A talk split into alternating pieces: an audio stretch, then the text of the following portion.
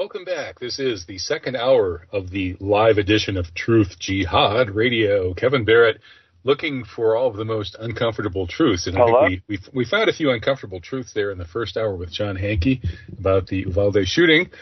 And uh, now let's move on to an even more uncomfortable topic Joe Biden.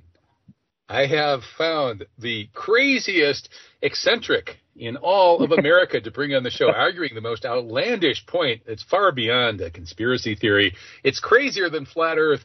It is Joe Biden is doing a good job. No, no, Kevin, where did you find somebody who would actually claim to uphold that end of a debate?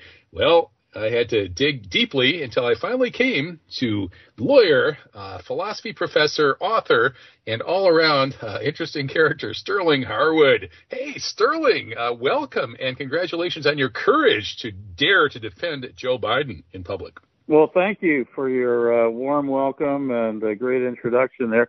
Yeah, uh, I heard that uh, Joe Biden had reached his low point in the polls, even lower than Trump was at this time in Trump's presidency. And so I thought I just had to call you up and ask uh, to uh, step into the breach and uh, turn this uh, sick puppy around. If you wait much longer, you'll be the last man on earth. Oh man. Okay, so so where do you start? Uh, where do you even start trying to defend Biden? Yeah, well, actually, there's well, there's so many criticisms that there are plenty of places to start. Um, the one that's in the news the most right now is gun control, and and I think you and I might differ here um, uh, from what I've heard of your uh, shows in the past. Haven't uh, religiously listened to every last uh, uh, sound of uh, every show, but uh, you seem to be against uh, gun control. Uh, certainly not for gun control the way Joe Biden is. But I think events are playing out to show that we don't have a satisfactory level or, of restriction in gun control, and we could probably use more with the red flags uh, statutes or have training. I think we ought to have training required in these young, especially if they're young. We could require that 18 year olds, if they buy uh, a gun uh, right when they turn 18, that they go through more extensive training and uh, then we might be able to spot some of these uh, people. The trainers could be skilled uh, and trained to be, uh, you know, befriend these people and maybe get them to open up uh, to them uh, to the point where a red flag could be uh, issued and uh, they could be restricted in their uh, gun. Wait a minute, American Stasi gun thousand, trainers? Not have a thousand rounds of ammunition. Sorry, what was that? Uh, uh, well, I, I, was I was being facetious. I said American Stasi gun trainers, but no. But seriously, Sterling, actually, I don't really disagree with you about that much. I mean, that's not a that's not a bad idea, really. However, uh, uh how does that like really support Joe Biden? Well, Joe Biden is for more gun control. Trump is against gun control, and he's been very clear about it. I mean, people say Trump is dishonest, but I think he's remarkably honest about where he stands on a lot of issues. You know, he said he was going to appoint. I wanted to talk about abortion too. He said where to start. Uh, Biden's appointment to the Supreme Court and the upcoming uh, striking down of uh, Roe versus Wade. Well, wait, wait, wait. Let, us let's, let's finish the gun control conversation oh, first. Yeah, okay, sure. okay. Well, so so Trump Biden, is, like, there's sixty percent, sixty percent of Americans favor uh, more gun control. Let's say, so that's like what uh, 180 or whatever million Americans. So Biden is one of these 180 million Americans. So that's his opinion. Well, why does that? Leader. Why does that qualify him for for being a good president? Well, he's a leader. He's been around for decades, and he's been leading he helped to pass, I believe, a Clinton era uh, gun control law. Believe it or not, Clinton was able to get gun control through, and Reagan, even with the Brady bill, got some gun control through. So it can be done. Si si puede. Yes, we can do this. And I but think is Biden, Biden doing it? A, what has Biden done? Well, Manchin is on the way, my friend. Uh, we can't even get 50 Democrats lined up where uh, Harris can break the vote. So you know you have to you have to take uh, Biden in context. You know he doesn't have a huge mandate. Uh, he got the same mandate that uh, Trump got, 307 electoral votes, but he didn't get the coattails to bring in uh, even 51 votes in the Senate. So you can't expect him to have a huge legislative agenda as long as the filibuster is there. And and as long as we don't have, you know Manchin is a conservative uh, Democrat. There okay, so you, basically just want to give Biden points for his opinion. He, you, you, you agree with his opinion on no, that issue, so he gets a for point. Years. No, you missed what I said earlier. He's been a leader for decades on gun control. He was head of the Senate Judiciary Committee when gun control through went through there, and he uh, worked but, with but, Clinton. we're talking about him doing a good job as president. We don't care what he did. Right. before. Well, I'm saying he can't do it as president uh, legislatively because he's got Joe Manchin. So you have to make reality adjustments. You can't. Okay, he but, but said he's, does he earn a point? Biden puts it. Does, what, what, says, does he earn a, a point? Does he earn our applause for for doing nothing just because he can't do anything? No, no, he's not doing. He's speaking out. He's doing what he can, but he's got Joe Manchin in the way. But here's the way, uh, commonsensically, politics is the art of the possible. And I've heard Biden say that when people say, "Why haven't you done this or that?" And he says, "Politics is the art of the possible." It's not possible with Joe Manchin as a Democrat, and if he switched to a Republican, it wouldn't help either. It'd make it even worse. So he's trying to hold together a very fragile coalition. That's what he's doing, and he's been doing other good things like getting uh, unemployment uh, back, uh, you know, to very low levels uh, after the COVID uh, collapse under Trump, which sent uh, unemployment skyrocketing. Wait, how, how does And he get got a- credit for that? Well, he's the president of the United States. He has all sorts of power. He pumped a lot of money into. He may have pumped too much money into the economy because we have inflation. But So- fortunately, a lot of people okay. have colas. A lot of people have cost of living adjustments, but a lot of people don't. So it's not a perfect world. The problems remain. Uh, but at least, and some inflation did go down to I think 6.3 percent. It was up as high as eight percent and change, but now it's down to 6.3, which is still too high. Some But, people think it's much uh, higher. Pardon me? Some people think that the official numbers are understated.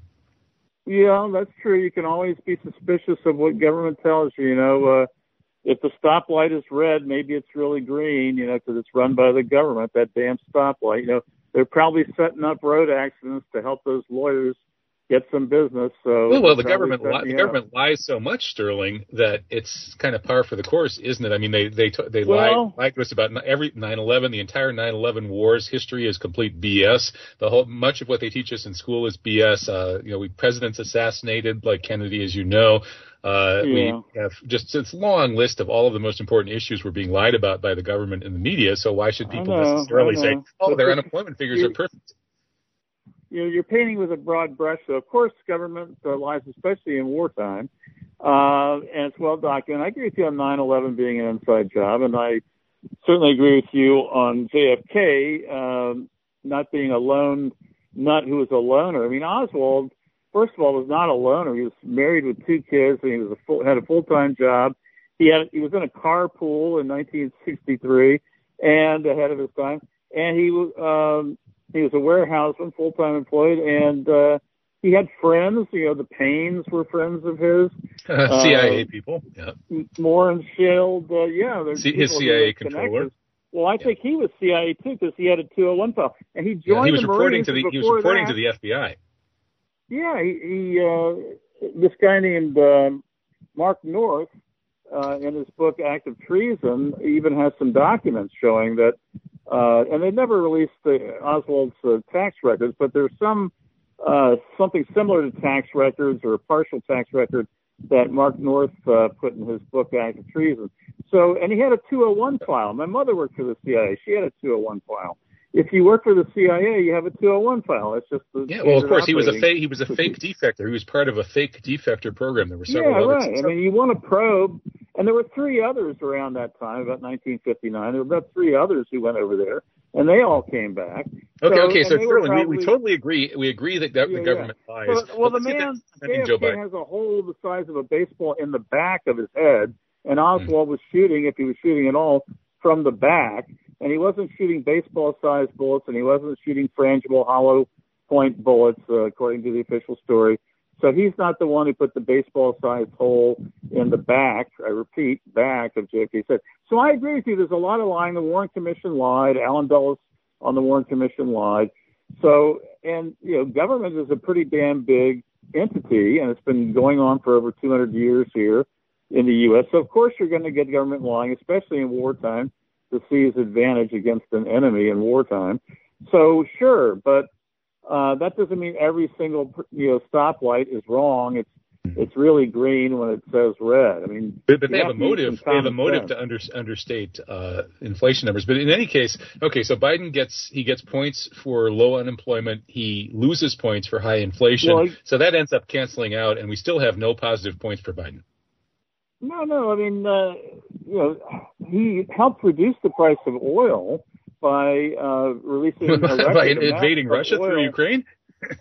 no, he, he so. released he released the no, well you didn't hear what I said, so you can't really disagree with what I'm, what I'm saying.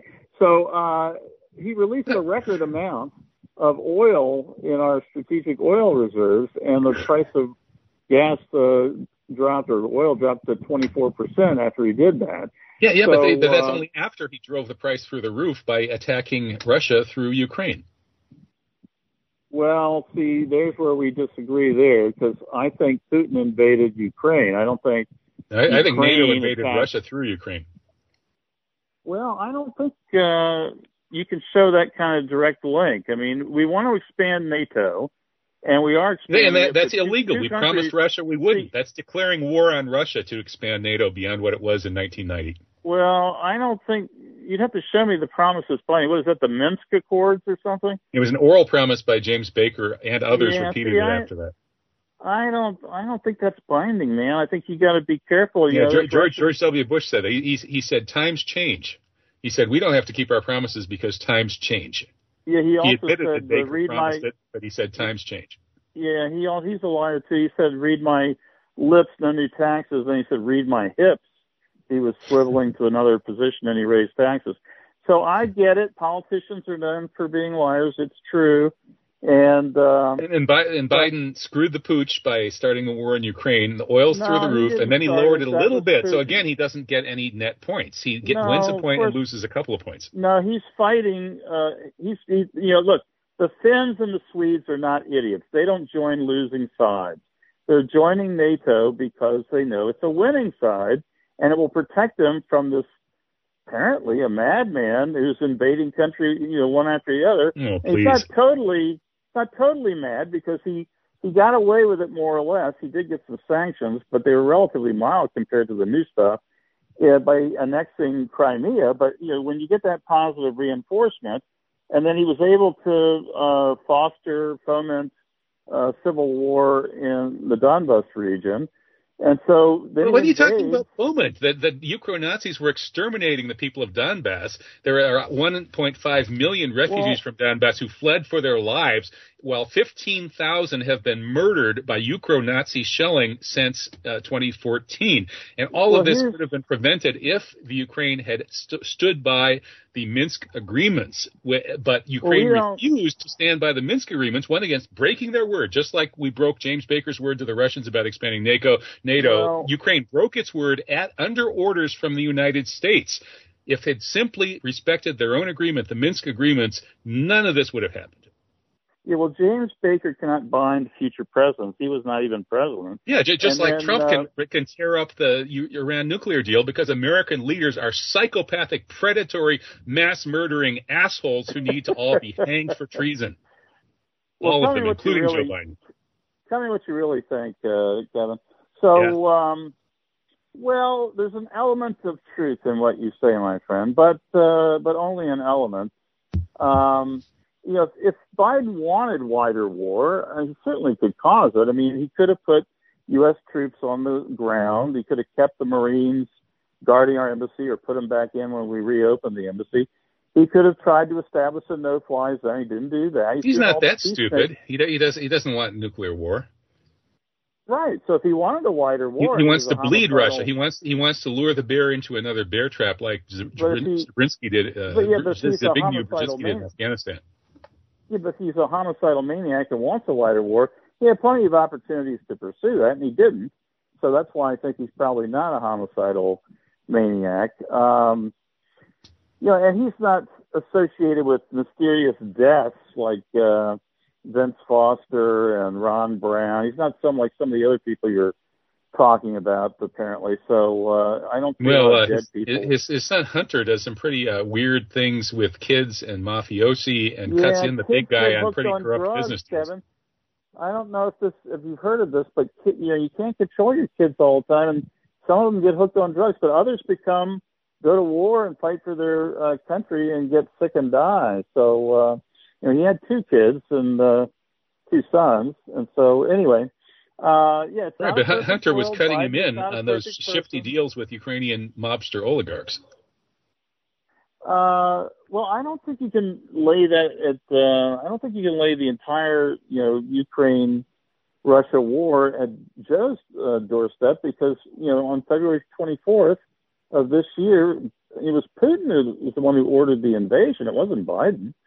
And you know, and they have 11 time zones in Russia. This idea that they were getting claustrophobic because we had a NATO country uh, in all 11 time zones or something, it's just silly. No, come, come on, Sterling. The, Russia has been repeatedly invaded from the West. Napoleon did it. Hitler did it, and the Russians made it absolutely. You know how you deal in with 2008, that? there was a conference where we said we're going to bring Georgia into NATO. Russia said, "Niet, ain't going to happen." Uh, World War III before that happens, and we didn't listen, and Russia went into Georgia. And then in 2014, the CIA overthrew the democratically elected government of Yanukovych and installed a neo-Nazi front regime, which has been in charge in Ukraine ever since, taking orders from the U.S., which well, trained mm, neo-Nazis the same way they trained ISIS in those countries. And we essentially provoked the Russian bear over and over and over, perpetrating genocide in the Donbass. And finally, it, Russia the whole time kept saying, no, no, you've got to stop, you've got to stop. And finally, at around December, January, Putin gave us an ultimatum and said, this is it. We have to sit down and talk. Our national security, this is existential for us. Our national security interests are such that you cannot put uh, Ukraine into NATO, which is going to mean nuclear missiles five minutes from Moscow. You can't do that any more than we could take over Canada in a, in a Russian coup d'etat and install a Soviet puppet regime of anti-American Nazis dedicated to exterminating every U.S. American and then put nuclear missiles on the Canadian border. You wouldn't let us do that, and we're not going to let you do this in Ukraine. You need to come and sit down and talk with us, and we're going to hash this out. And you know what the Americans and Biden said? Screw you. And so the Russians did what they said, had to do, which is essentially follow up on the words that they've laid out and made absolutely Look, 100% clear since 2000 and freaking eight. Well, the problem, one of the problems I have with believing this story you're telling is that, uh, you know, there the world's eyes were on Putin standing next to Trump in Helsinki, Finland.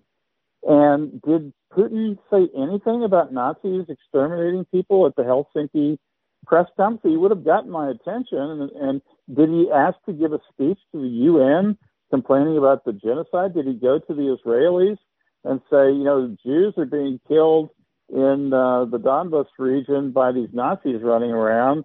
Um, so I, don't, I don't think there are that many Jews in the Donbass. He didn't do the usual things you would try to do to de-escalate. He didn't call for the UN to put in peacekeeping troops. Wrong, wrong, wrong. The, they uh, he negotiated. The Russians and everybody else in the region worked negotiated uh, the Minsk agreements.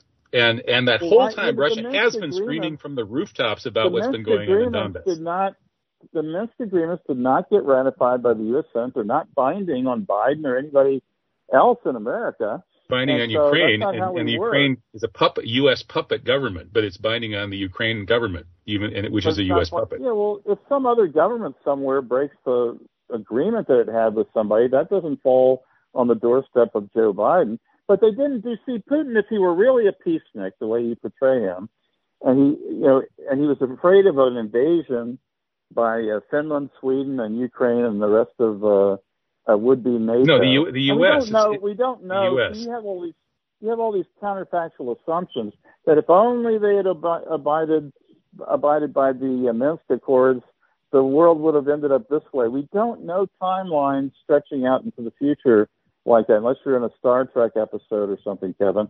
We just can't tell what the timeline's going to be with that kind of level of precision. So something else may have derailed uh, the peace. But what you do is you call on. the, the U.S. ordered Ukraine to violate the Minsk agreements. That's well, what happened. show me the order signed by Joe Biden, and then we'll talk about it. But anyway, in the meantime, what you do when you get in situations like that, Kevin, is you call on UN peacekeeping troops. Like get some Pakistanis or some Indonesians or Indians, and you deck them out with blue helmets, and you have them march up and down all day long uh, on the uh, regions that you're worried about the West invading, you know, on in Western Russia or in uh, Belarus or uh, Kazakhstan or whatever you want to. Where in I'm, I'm sorry, Sterling. You, you, I don't think that Russia is so worried about an invasion per se as an invasion uh, preceded by a first nuclear strike, which has been the U.S. doctrine for quite some time now, that we will be the first to strike in well, any have, nuclear war. We've only done that in Japan, and uh, that's when we had a nuclear monopoly, but now we don't. So it would be very foolish uh, and held the peace you know, ever since uh, the no, we, we, have threatened we've threatened to deliver first nuclear strikes on dozens of countries. I have a book, I forget the title, right here in my library that goes through the gory details of dozens of U.S. threats, uh, forcing other countries to do our bidding well, at nuclear gunpoint. You know, and that's what Russia is Russia, afraid of. That we're going to get the ability well, Russia, to force them to do what, what we want them to do at well, nuclear gunpoint. It's kind of a phony issue because Russia's got this um, you know, transonic or whatever they call it uh, uh, missile. Plus, it's always been a phony issue because of submarines. You know, submarines were even closer when Kennedy saved the world and got the missiles removed from Cuba.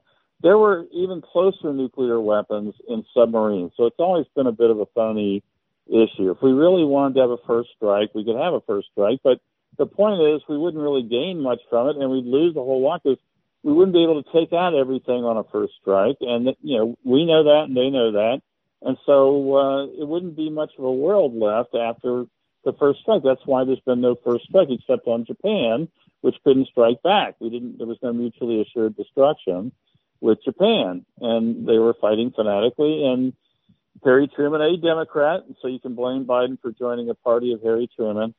Um, but when they tell you that Democrats are not tough guys just remember, you know, Truman dropped the bomb twice, basically on civilian populations. I don't think either one. I don't, I don't think that's tough. I think that's just being a psychopathic, mass murdering war criminal. All right. Well, you know, uh, Jesus is a prophet, a prophet, not the prophet in uh, Islam, and I believe you're a Muslim. And so, you know, the Prince of Peace, you know, talks about, you know, it's the last opportunity uh, for peace. It's not that you you're supposed to turn the other cheek, Kevin. You may have heard that.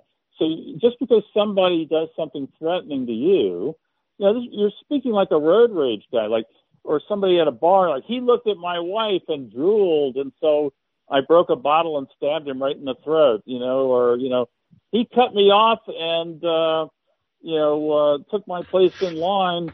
So I came out and slashed his tires. Uh, I followed him down the road and slashed his tires yeah, that road rage kind of escalation is, you know, you don't invade a country of 44 million people just because you've got some threats going back decades uh, to have a first strike capability. I mean, you got submarines right off the East Coast. Even Trump complained. That's one of the few things he did complain about was that Russian warships were off the East Coast early in the Trump presidency, and Trump complained about it publicly. So I think Trump's a little more anti-Russian than people give him credit for. And all that increasing of the NATO budgets for the military of NATO, you know, that definitely was hurting um, Russia. So you know, you might as well blame Trump for making Putin feel nervous. Because oh yeah, absolutely. Well, it was actually right, Trump. Well, it was it was Trump who uh, made Ukraine a de facto member of NATO by sending all of those trainers and weapons. So yeah, this is just as much it's a bipartisan problem, and the issue right, is well, NATO. Obama, NATO is doing Obama, this, and NATO Biden is under the command of the neocons. That's the problem. Yeah, yeah, but the Obama Obama, Obama Biden administration did not send weapons to Ukraine. They specifically did not do that. And in fact, I think Obama was aware um, of this Nazi problem uh, that you're mentioning. So I think he even ha- may have had that in mind. That, that's true. Time. But, but you know, Putin didn't play it up. Putin should yeah, have gone and made a big deal about it. Yes, he did. See, see Sterling, I, have noticed you've made uh, the same specious points over and over on a long list of issues. You see, basically, you're you're using the, the fallacy that because I haven't heard about it, it can't have happened. And this is I, no, I hear this saying, all well, the time. Well, so you heard about it at Helsinki? I, I've, I've heard. the- I don't know about you know you, you you're pulling something out of your rear end here, Helsinki. I don't rem, you know I don't know about this one particular press conference, but I do know that the Well, Russians have been screaming about the massacres in Donbass ever since they began in 2014. Right, but if that's true, why didn't Putin go and get peacekeepers and the UN and call? You know, they know how to issue a press release. They know how to have a a side by side press conference with Trump to get the world's attention on something. He had the world's attention, and did he mention this horrible problem of Nazi genocide in eastern Ukraine? No, he did not. So You know, I, I don't. think I don't think not as bad peacekeepers would be a reasonable option because the U.S. has a veto on the Security Council, and the U.S. would agree with Ukraine's contention that the Donbass is part of Ukraine. So Russia trying Yeah, to but they do that all the time, Kevin. They they they raise points that are going to get vetoed by the other side, just as a uh, for the political hay that they get out of it. See, look, we tried and we exposed how uh, Nazified the U.S. is, or what a great Satan the U.S. is, because they vetoed this. Uh, Okay, so so you can think of a bunch of wonderful PR ideas that you think would have been really great PR for Putin's point, and he didn't follow those better PR than an ideas. invasion, Kevin. Better than an invasion of a country of 44 million. He lost Finland and Sweden. Sweden's been neutral for 200 years, and Stalin couldn't even convince them to join NATO. But they joined NATO now with Putin, your hero. Well, first, Per- Putin is not my hero, but I, I just think I think Putin. Is, progress. yeah, no, Pu- Putin is a uh, a competent and patriotic leader who is trying to do the best for his He's own people, which is a lot more than we can say about any of our presidents, perhaps He's since John F. 70 Kennedy in October, and he's dying apparently of blood cancer. And he wants to go out with a Oh, bang. He doesn't want to go out with a whimper. You know, That's what I think is going on. I, I think you're reading too much American mainstream media. I mean, if you should watch our False Flag Weekly news program, where once again, to every week we go through this long list of the stories that have been put out in the mainstream media about the Ukraine-Russia war, and show how they're just lie after Well, lie after the- lie after lie after lie. Well, it's not Uh, just the mainstream and- and this week you they're get on YouTube. Hey, you can get somebody on a cell phone uh, on YouTube to say the same thing that I just said. So you know, it's not just the mainstream media. There are various rumors and things coming out, and they they gurgle up and percolate on YouTube and not. yeah, that's called that's called sources. CIA disinformation, Sterling. It could be, but I mean, you you know, okay. One, one of our the big story we covered, like the big story this week about anti-war protests in Russia. Okay, so here's the two big stories of this huge Russian anti-war movement. The first story is that a Russian diplomat uh, resigned his post and, and went to Davos and basically begged them to give him a fortune and to take him in one of their Learjets back to America.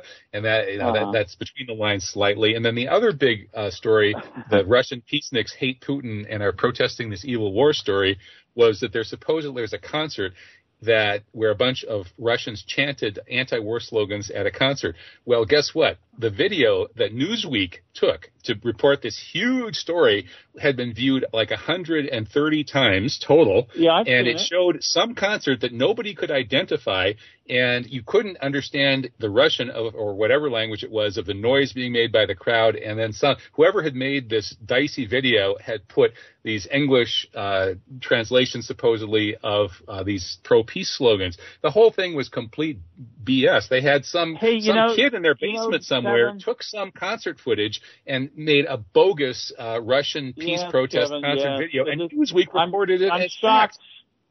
Kevin, I'm It's shocked, nonsense. shocked that there's gambling in Casablanca. Look, in, cas- the first casualty of war is truth. They Exactly. will lie during wartime. It's just going to happen. So you shouldn't be so shocked that you know you've uncovered a lie in the service of uh, a war effort. But, You know, but, but it's all lies. I mean, it, the, the entire pattern of coverage in the Western mainstream media of, of this war is lie not after lie lie after lie after lie, and you're sort of you're parroting them, and then you're saying, "Well, I'm shocked, shocked that anybody lies," and then you're going ahead and believing lies like Putin has cancer, or you know, this was a Russian war. Well, I just said I nonsense. think I, that's that's my hypothesis. I'm I'm willing to have it falsified. If you've got his health reports, by all means, uh, you know, some, idiot posts this on social media and you believe it, just like you'd probably believe those No, hundred people that at the concert were chanting for peace. that's my hypothesis. That's what I, I said. That's what I think is going on. Is that he wants to go out with a bang rather than a whimper. In other words, that's my hypothesis. I, it's not. But what, why do you think? Why do you think these so-called rumors that that some unattributed source is just throwing onto social media somewhere are true? I well, I said it's a hypothesis that it's true. It's, I didn't say that why, my rock. What's your evidence that's true? I'm going to bet my. I never said I was going to bet my life on. I just said I think that's what's probably going on. It's, but what's but the I evidence? Give me some. Give me some evidence. Well, he sits at these tables uh, at long distances, and if you're receiving cancer treatments, it reduces your immune system's ability to fight off viruses, and so maybe that explains why he's sitting. And he was not very energetic at the May 9th uh, speech. Uh, he seems to be very lethargic, but he's going to turn 70. So you're hitching your wagon to this guy, um, and you know taking up his cause. But I just it seems to me before you would invade a country. Okay, okay. So he, he sits far away and he's going to turn 70. Therefore, he has well, cancer. No, I mean, I, here's here's the thing. I, I, I saw, I saw his full speech like a couple weeks ago, and it was. Great. I've got multiple reasons, and you won't let me give you the thing. So here's the thing. So uh, you, before you would invade a country of 44 million people and all that involves, you would think it's just a rational person who didn't want to go out with a bang, who, but who was just trying to make progress to prevent genocide and to weaken NATO. You think that you would call on the UN for peacekeeping, and you think you would call on other nations to contribute peacekeeping forces. Uh, and he he's got the friendship with China that knows no bounds. He could have Chinese peacekeepers, and they could put uh, purple helmets on them if they didn't want to use blue helmets. Put purple helmets on them if you want. Get Indonesians to come over. Give them some. Indonesians got plenty of oil, but you know, work out a deal with the Pakistanis and the Chinese and the you know the people who are not aligned with the U.S. as closely, and put them along the border as tripwire and as a peacekeeping force. You think you would do that before you would invade a country of 44 million? It just doesn't make any common sense what you're saying, Kevin. You would do all the lesser steps before invasion uh, if you were rational. If you're not rational and you want to go out with a bang, you would do it. Putin did, which is invade a country of 44 million well, people. Well, Sterling, it's, it's too bad that you didn't have Putin's ear uh, uh back last winter, and you could have called him well, up. Too bad common sense crazy idea of sending a bunch of Pakistanis and Indonesians and, and people from He's you know well South aware that they exist. Rwanda. He doesn't need me to tell him that. Well, he I don't think I try. He did not try. See, who, who ever thought of this? True, I, he would have tried. I, I've, been, following this issue fairly closely, and I never heard anyone even come up with anything remotely like what you just proposed. Right, and neither did Putin. You're, you're and a genius, and nobody else in the whole world has thought of this, but they should oh, have. Come on, people do peacekeepers all the time, Kevin. There are peacekeepers all around the place, and everybody knows that you can ask for peacekeepers. Whether you'll get them is another thing. But if he's got this endless friendship with China, and they got you know 1.2 billion people or more there, probably 1.3 billion or more now, uh, maybe 1.4 billion by the time we finish our show.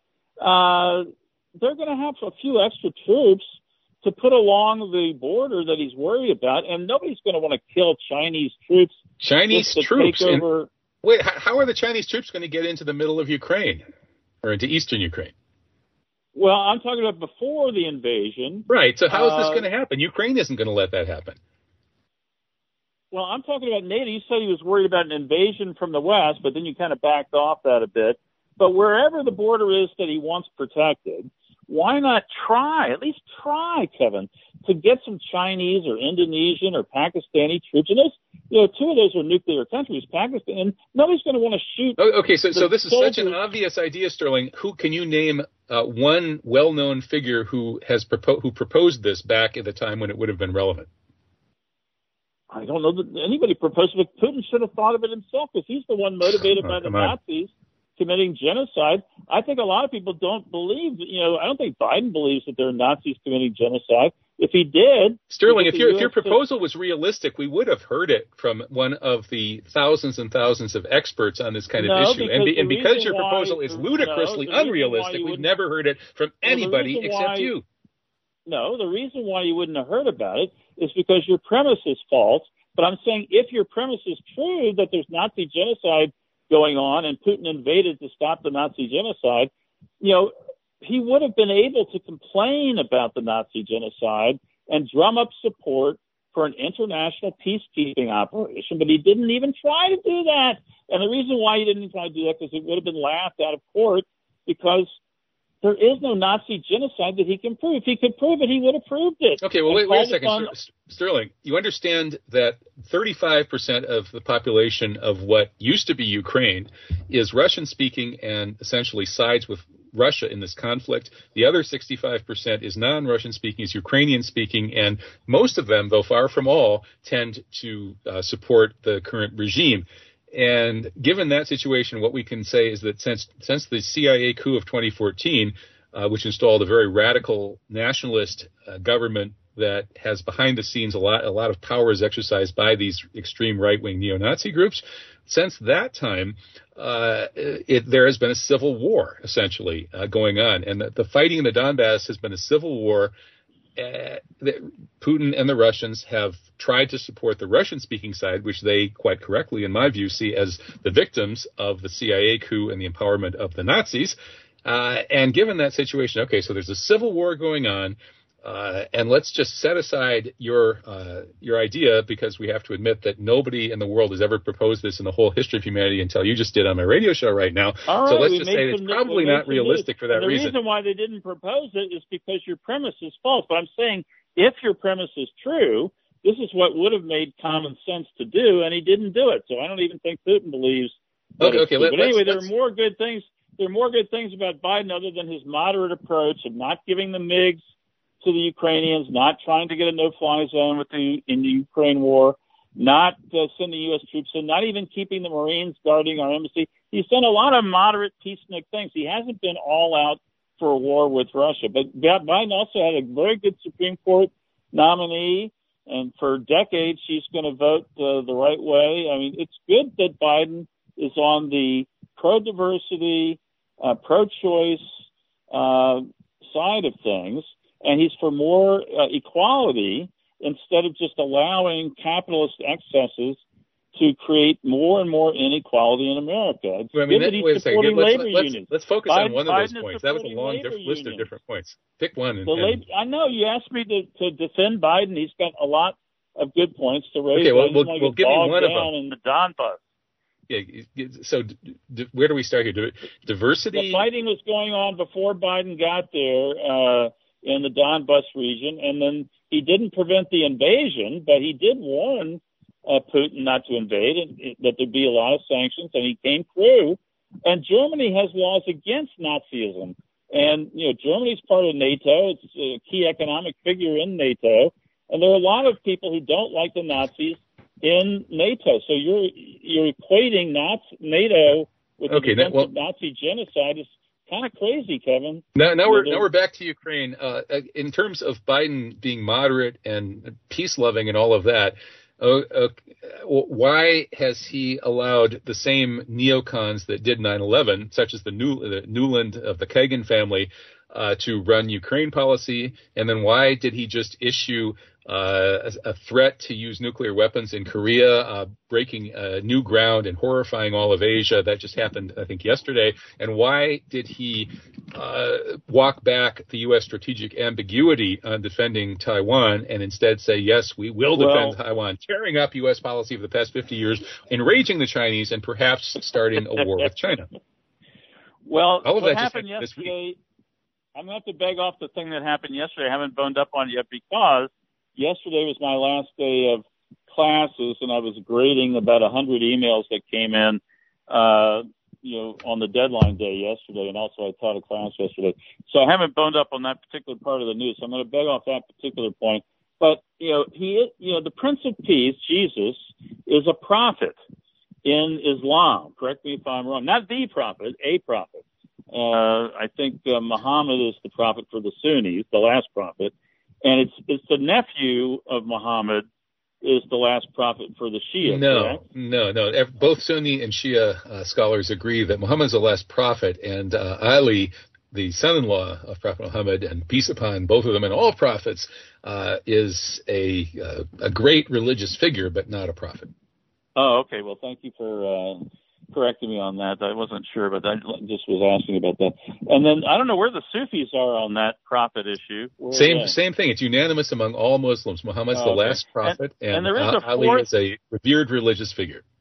Oh, okay. There is a fourth uh, branch of Islam, but I never heard much about it. But not Sufi, not Sunni, not Shia. Are you aware of what it is? Well, there, there are actually a number of sort of different oh, schools oh, okay. of thought. But basically, the simple way to think about this, Sterling, is that there are five major schools of Islamic law. Four of oh, them okay. are classified as Sunni. One of them is classified as Twelver Shia. And so that's really the, the main, that's all mainstream Islam. Well, and then there are also a bunch of, of weird, a bunch of some groups outside of, of them. In all of them, peace is a value because Jesus, the Prince of Peace, is a prophet, not the prophet or the last prophet. So they all respect Jesus, from what I understand, and beat your swords into plowshares and turn the other cheek, and blessed are the peacemakers. That's those are key parts of Jesus' teaching. And I'm not trying to be a fundamentalist a radio preacher here. I'm just trying to point out maybe we can build some common ground there. So if Joe Biden is not going whole hog for war, uh, he's he's holding back on certain things. See, that would be a good thing according to that part of Islam that respects Jesus. Well, wait, wait, wait, Sterling. Sterling wait, yes, it's true that Islam respects Jesus, but uh, actually, the Islamic injunctions to peace uh, are apart from the Islamic approach to Jesus. That, in other words, there's a whole bunch of stuff on Jesus and his mother uh, in, in, the Quran, and there's also a whole lot of stuff um, in you know telling well, us. That uh, means, to, be, that means to try to achieve peace. Well, good. That means there's more common ground here. And and then Joe Biden is peacenik also because he he single-handedly stopped America's longest war in Afghanistan against the military advice of people who wanted 4,500 troops in there indefinitely. And Sterling, you, know, just scored Islam, a point. Congratulations. Yeah, you finally scored a point. You, you, don't you don't like the black uh, woman who he appointed to the Supreme Court, he, he loses points for that. What's wrong with her? She's a perfectly you know, good appointment. You know, I, I haven't looked uh, well, deeply into it. I, but okay, let, let me tell you why, Sterling, just briefly. Um, in terms of the Roe v. Wade question, quite apart yeah, from the where's, issue. where's Islam on pro-choice? Uh, the essentially the the school that I practice, uh, because that's just what I happen to learn, the Maliki school tends to be pretty much across the board anti-abortion, but exceptions will be made for things like uh, survive the mother's health or whatever. Uh, the other right. schools are a little bit more loose. However, the generally abortion is a considered a very bad thing in Islam, and there are very, very, very few abortions in Islamic countries. However, with the right. Supreme Court issue in, in the United States, the I, I think that you know if you're in the United States, you should try to follow the American Constitution.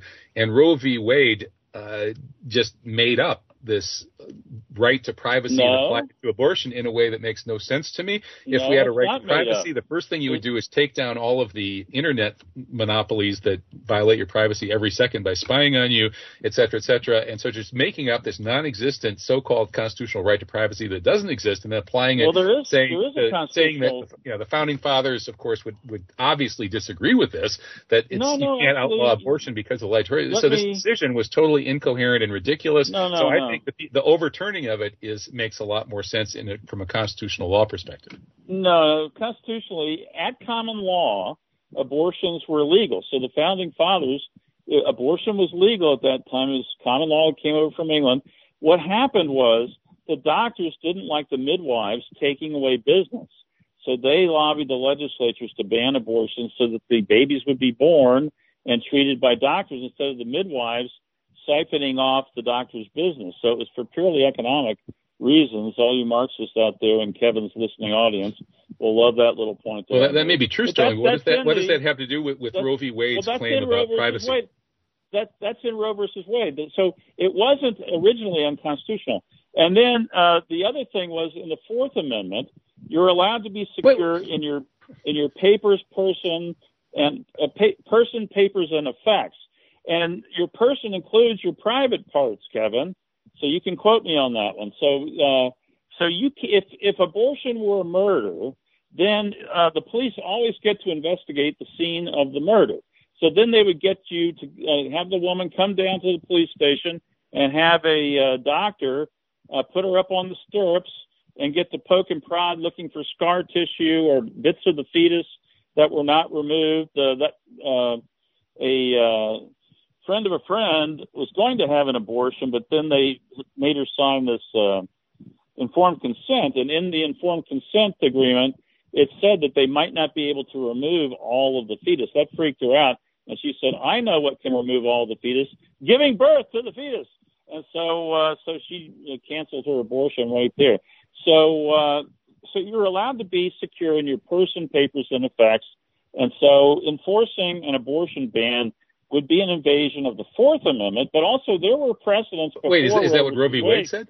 Gris- Griswold, Griswold versus Connecticut, 1965 case in Connecticut, uh, home of Sandy Hook fame, uh, which I think we agree on more or less. But the um, you know, that said that there's a right to reproductive freedom between married couples on contraception.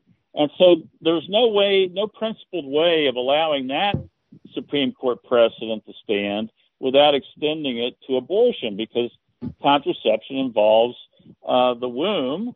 Uh, and so the, once the womb is deemed to be private from government inspection, and as a small government person, you should like this.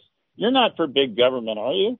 So, uh, and the neo no, no, no. I, am I'm, I'm just I'm sticking with Roe v. Wade in the decision. You know, I, am not yeah, sure Roe whether versus Wade are part of that decision or not. Roe versus Wade cites Griswold versus Connecticut 1965 as the precedent that it's built on. And also, Harry Blackmun wrote the opinion in January of 1973. It was announced, and then uh, the ruling came down.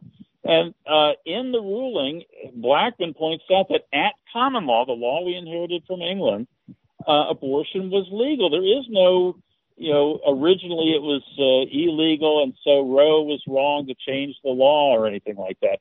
Uh, and Griswold was what really changed the law, and that was not the same court. That was from eight years earlier, roughly from 1965. And and then there's no way that the precedent would go on into its 50th year now it's completed 49 years. It's in its 50th year. There's no way that that precedent would have lasted this long if it would be as terribly wrong as what you're saying. And people have relied on it. You know, people may have even gotten married saying, well, hell, I don't want to marry Fred if I can't abort his child. You know, I don't want to have another one of Fred's kids or something. I've seen how the other grew up from his first marriage.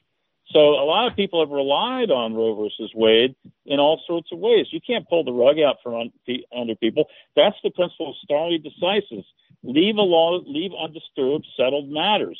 It's a it's a set you know settled principle of law. It doesn't have constitutional status, but you could argue really a due process argument in favor of stare decisis that you got to you know it's it's kind of undue process to pull the rug out from under people after 50 years. You say, well it was wrongly decided. And the guy he's relying on, uh, Alito, Justice Alito, to say that Roe versus Wade is wrongly decided, is this guy Coke. So uh, Lord Coke. So or Cook, it's pronounced Cook. Sorry, but spelled Coke. So Lord Cook, um, uh, and he's a guy who believed in witch trials and stuff like that. And he goes back to the 1600s. So that's not our founding fathers. That's not what uh, you can appeal to here. The founding fathers left abortion alone. They didn't ban uh. Right, well, but the, the, states ultimately the states uh, had the power to regulate such things, and I'm pretty sure that throughout the 19th century, nobody would have imagined that the U.S. Supreme Court would ever be able to impose a particular standard on all of the states for this or many other similar well, matters. Well, the Fourth Amendment applies everywhere. It, it applied originally in the Bill of Rights in the Fourth Amendment just to the federal government. You know, Congress shall make no law, things like that. But then um, in Barron versus Baltimore, the uh, Bill of Rights, almost all of the Bill of Rights, the first 10 amendments to the Constitution, were applied to the states through the 14th Amendment, uh, various different rulings, due process clause, equal protection. Unfortunately, the privileges and immunities clause of the 14th Amendment was almost read out of the Constitution by the slaughterhouse cases. So that was a big mistake, but uh, it did happen. Well, see, I, I so, think the most relevant amendment here is the Tenth Amendment, which says that uh, those uh, uh everything else uh, that's not specifically mentioned here is left to the states or to the people. And since Right. there's clearly nothing that is specific enough to say one Uh, way or the other about abortion, therefore that Fourth should be left to the states or the people. You have the right to be secure in your person, papers, and effects, Kevin. Your Yeah, the person per- includes your private parts. You don't want Right, the, but, but, but, but the, the, ba- the baby, whether it's being carried in a womb or a sling, also has the same right. Uh, yeah, privacy for the baby. I Your pri- privacy in the womb uh, is violated when you're aborted, just like the privacy in the sling Well, would be violated if somebody murdered you when you're in the ruling sling. has been the ruling has been that, that what they meant by person is uh, someone who's been born. Like your right to citizenship in the, the United States, it comes as a right, a birthright. It's not something you have uh, before you're born. You're not an, an American if you're born in uh, Hong Kong, uh, not on a U.S. military base, but in some uh, in Hong Kong uh, or some foreign country, not on a an Yeah, right, embassy right. or And so, so this get, this gets to the real issue here. And, and the, one of the best things I've read on this issue was by Ross Douthat in the New York Times, and he pointed out that it, the burden of proof is on the people who don't think that abortion is murder to prove that there is some huge difference between the baby, uh, you know, one second before the birth pangs start, and then the baby one second after. no, it doesn't have to be that extreme. You you can allow. Remember, Roe versus Wade allows for uh, banning abortion in the third trimester. So you know this is a mischaracterization of Roe as abortion on demand at any time. Okay, so what? So what's right special to- about the end of the second trimester and the beginning of the third? Well, uh, there's nothing magical about it. They're, they're trying to approximate. You know, the law is not uh, as precise as physical science, but and actually there's a lot of anomalies. Uh, for example, black female fetuses develop faster than other fetuses do. So, but the law, you you know, they're trying to make one law, you know, fits all, and so, but the science studies things and finds out that black female fetuses develop faster in the womb than other fetuses do on average. So they're trying to approximate some kind of rough justice here. But uh, the obvious thing is that the fetus is changing. The unborn is changing, even changes names from zygote to embryo. Uh, I think blastocyst is thrown in there, and then eventually fetus, and, and eventually newborn if it goes to term. So, but it's brainless. You can only murder a person. Not, you're not just murdering potential, like when you're killing cells that could be cloned. So the uh, zygote doesn't have a brain. It doesn't have a personality. Sometimes fetuses develop a personality around quickening. Some of them are more rambunctious personalities that when you play Elvis, they kick the mother and the mother can feel the kicking.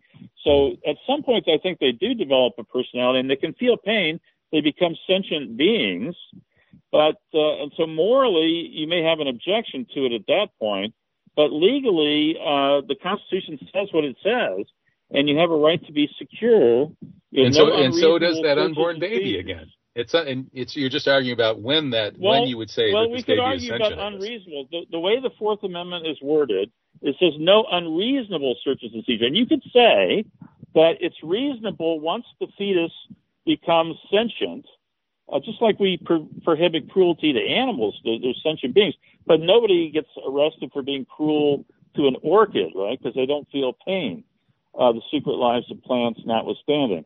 So, uh, so you could make an Hmm. I'm not sure argument that, that. at some point during the pre- and then, and then Roe versus Wade allows that. Roe versus Wade says that the states can put growing uh, levels of uh, restrictions during the second trimester, and then the third trimester, a state could even ban abortion under Roe versus Wade. So yeah, okay. Well, we're at the last thirty seconds here, so I'm going to have to say that you raised one really good point, which is that Biden somehow managed to get out of Afghanistan against a lot of pressure, which Yay, I Trump. Yeah, you, you won you won that point. I, I have no real good rebuttal and to he it. did it against military advice. He single-handedly did it, and he Yeah. he, he even gave him more time to adjust than Trump gave him. So uh, Okay. he, he delayed, so you- you- but then he got totally out. won, you won that part. I have no rebuttal right, whatsoever. we agree. We agree. Into with big agreement. I The, the rest I of it, it. I'm not so sure about, but well, uh, we'll, we'll have another show in, We'll in six months or a show. year, and we'll see how Joe does after the midterms or something. Okay, sounds good. Well, thank you so much, Sterling Harwood. Uh, you're you're a good lawyer to argue with. Oh, I, uh, thank you. And please, please I'm glad buy I don't have my to go up book, against you in uh, court. Please buy my book, The Greatest Mystery of the Beatles, on Amazon. the the Greatest Mystery of the Beatles. By Sterling Harwood. Okay, thanks, Sterling. Take care. All right. Thanks a lot, Kevin. Take care. Bye bye. That's Sterling Harwood, philosophy professor and lawyer. Kevin Barrett here. TruthJihad.com is the website. You're listening to Revolution.radio, the greatest of listener-sponsored networks. Total free speech. Support it. Go to Revolution.radio. Take in something. And come back next week. Kevin Barrett.